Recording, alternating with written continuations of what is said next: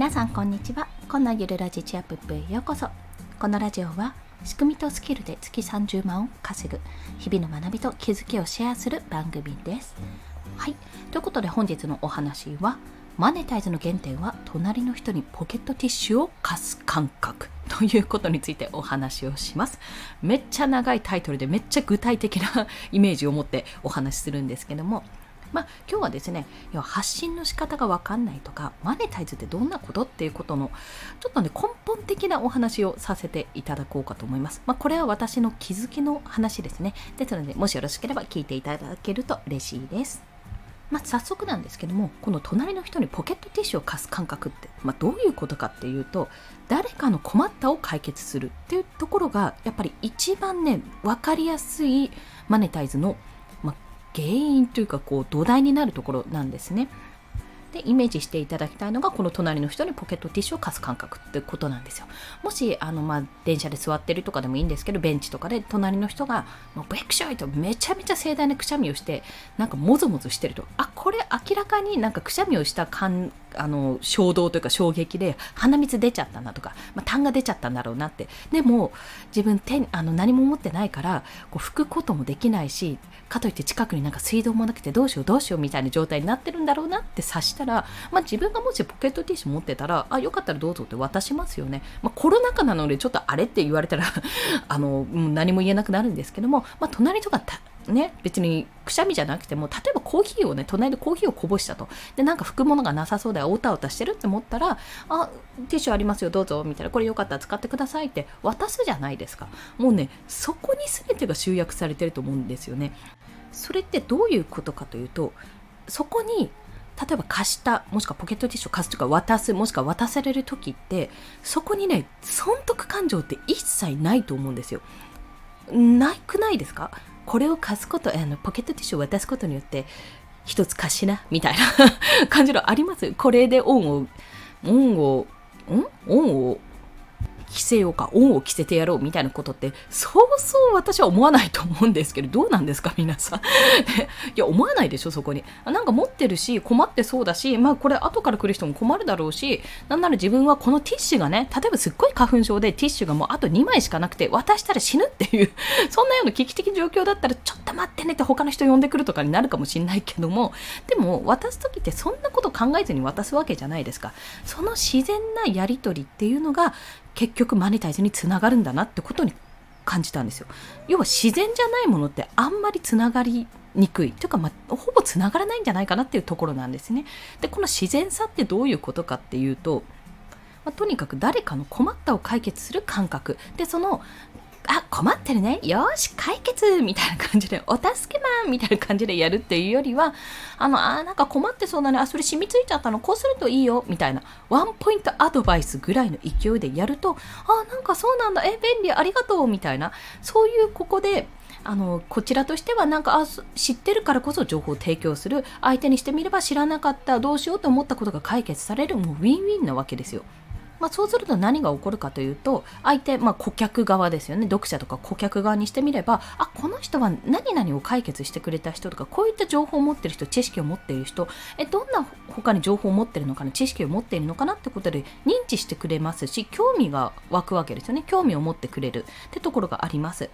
でそこから興味を持たれたら、まあ、自分のコンテンツとか見に来てくれるわけじゃないですか。あとこういう情報発信してるのはすごくいいな。で例えば私がそこでまあシミ抜きをねいろいろやってみてであの実はね頑固なシミが取れなくてもこれはクリーニング案件かなと思っていろいろ調べたらなんかすごいいい石鹸見つけたって言ってこの石鹸でやってみたら自分の中でここれはもうクリーニング案件だと思ってたものが全然すっきり取れた。超嬉しいみたいな。これおすすめって、やった場合ね例えばごめんなさい今のがっつり営業してますけどもそんなことをさらっとさらっとどっかの投稿で言ったらあなんだそういうどんなねシミ抜きの達人でもなんか頑固なシミってあるんだなってあここの石鹸使ってみようかなあそんなに高くないから買ってみようかなみたいな感じになるわけじゃないですか。そういった自然なやり取りがいいっていうお話なんですよ。でこの誰かを困ったを解決する視点っていうのはもちろんアフィリエイトとか自分の商品とかを売る時にももちろんそうなんですけども何か自分が商品を作るとかメディアを作る時にもすごく重要なんですよ。というのは、まあ、基本的に人間っていつも困困るじゃないですか。大体困ってるじゃないですか。私は困ってますよ。結構生きていく中で、うん、なんか困ったなと思ってますよ。まあなかなか掃除できないよなとかさ。あのせっかく掃除機とかロボット掃除機買ったのになんか娘が怖がるからうまく作動できないよなってなんか怖がらない方法ないかなとかさ。そんなちょっとした困りってあるんですよ。でちょっとした困りをねなんかの表紙に知ったらその解決法を知ったらやっぱり嬉しいしえ気になるってこの人の情報他に何かあるのかなってやっぱり追いたくなるもんなんですよ。でそのちょっとした困りごとっていうのを解決するっていうものが具体化したものこそがいろんなお役立ちグッズなわけじゃないですか。あれ主婦の悩みとかからできてるものももちろんありますよね。そういったものをあの何かを商品作るとか何か自分でメディアを作る時もあこれ困ったよねこれ嫌だったよなって思うことに対してその解決法をこう深掘りすることによって作れるってこともあります。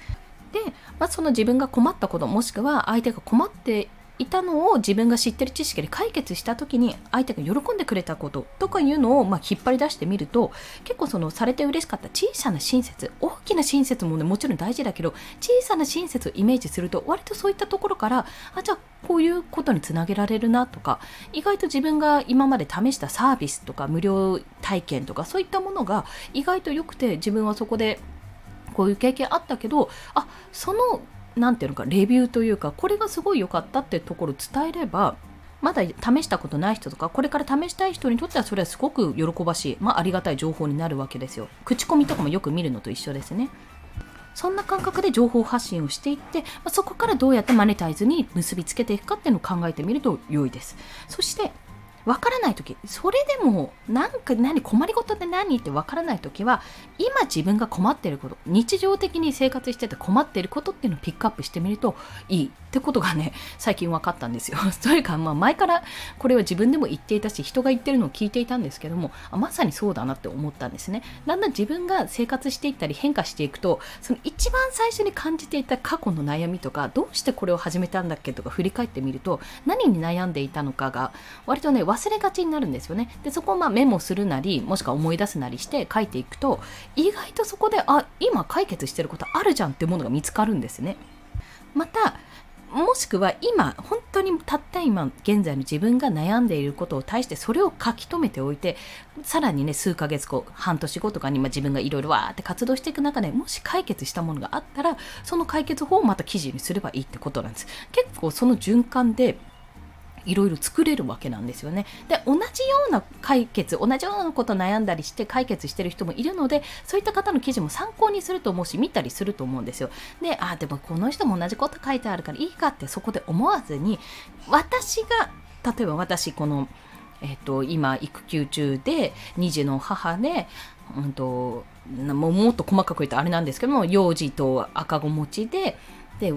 なんだろう、アパートに住んでいてとか何でもいいんですけども、もともと保育士でみたいな感じでいろんなこの要素を持った私が感じた同じように悩んでる人いるかもしれないけど、そんな私が例えば去年の12月に臨月中に情報発信を始めてでフリーランスになるまでの道なんてそうそうね合致する人ってそこまでいないと思うんですよ。こう転勤とかあったわけじゃなく自分で決めて自分でやるってねそうそうねこの状況の人っていないと思うんですよね。まあ、もっと言うようになれば自分の過去の部活とか過去の体験とかも踏まえると自分と同じ人間っていないじゃないですか。同じような環境はあったかもしれないけど全くもって同じ人生を歩んできた人はいないのでそんなオリジナルの自分が発信していること同じような内容を発信しているとしてもこのこの私がこの今まで30何年間生きてきた私だからこそ伝えられることっていうのがあるので、まあ、そこに関して自分が困っていることをそのこの視点で話すっていうのかなそういったことがね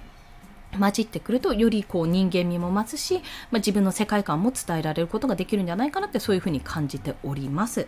まあ、ちょっと私もすっごいたくさんねその困りごとを解決したってわけではないんですけども基本的に自分が今まであの情報発信する前にもやっていたことってやっぱりこれ困ってるよなとかここをどうにかした方がいいよなっていうふうに思うところにメスを入れるようなイメージでやってきたんですよ。まあ本当にアルバイトからあの団体活動団体活動というと変ですけども社会教育団体、まあ、吹奏楽団なんですけども入っていてそこの運営もしていましたしあとはファミレスとかが結構入実なんですけどね。ああっち忙しそうだからあっちのフォロー回ろうみたいな感覚ですよ。とかまあ、こうん吹奏楽でいうとここのパートが今少ないから、まあ、自分はちょっと音を小さめにしないとなって今うちのパート多いから音を小さめにしよう全体的に落としめにしようとかまあなんかいろいろあるわけですよ。逆もね自分のパートは今少ないから頑張ってちょっと通常よりも音を大きめに出さないとダメかなとか。そういうふうに、まあ、いろんな困ったこととかあってどうやったら解決したらいい？どうやったらそこの流れをとどまってる滞ってる流れを良くするためにはどうしたらいいかっていう視点でいろいろやってみると実はそれが誰かの解決誰かの悩みの解決になってコンテンツになってひいては何かそこにアフィリエイトのね商品とかでつながるものがあればそれを紹介することで誰かが助かる人がいるかもしれないって考えながら作っていくとめちゃめちゃコンテンツが作りやすくなるであろう。まあ私は今作ってる最中なんですけどもこんな形で考えていくとまあ、非常にねこちらとしてもやっぱ自分の知識を出せますし経験も出せるのでちょっと今もしねどういう発信をしたらいいかわからないって思う方は是非ちょっとこんな感じで考えてみると良いと思いましたので今日はシェアさせていただきました。ということで本日の合わせて聞きたいは私はねあの最初デザイナーを名乗り始めた時に Kindle 表紙のデザインから始めたんですけども、まあ、表紙作成要は本を作りたいけど表紙の作成どうしようかなって悩んでいる人困っている人に対してフォーカスした方法で最初営業をかけたんですよ。っていうのがあのブログで書いたんですけどデザイナー歴0年で Kindle 表紙デザインを受注した方法というブログにブログの記事に全て集約しております。まあ、あのオンラインサロンで営業をかけけたんですけども、まあ、たまたまこれは本当に道筋をねこういう風でこうこうこうでやってみたらどうですかってご紹介いただいてまあねあの一言がなければ今の私はなかったんだなって本当に思う内容なんですが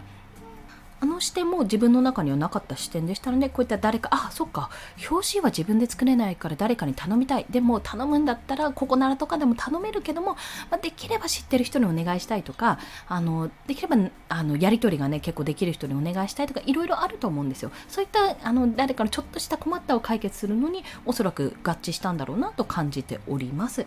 そんな感じで、まあ、日々ね、誰かの困ったとか自分の困ったを解決するようなコンテンツを作っていきましょうというお話でした。本日もお聴きくださりありがとうございます。この放送いいねと思われた方、ハートボタンもしくはレビューなど書いていただけると嬉しいです。また、スタンド FM では1日3放送しております。フォローしていただけると通知が朝昼晩と飛びますので、よろしければフォローもお願いいたします。まあそんな感じで私もね実績もとりあえず作れたのであとはねコンテンツをどうやって作っていくかってとこなんですよ、まあ、そのフェーズにも達してきたのでいや皆さんちょっと頑張っていきましょう。頑張っていきましょうって頑張ってると思うんですよ。ただ頑張りすぎて体を壊すくらいだったら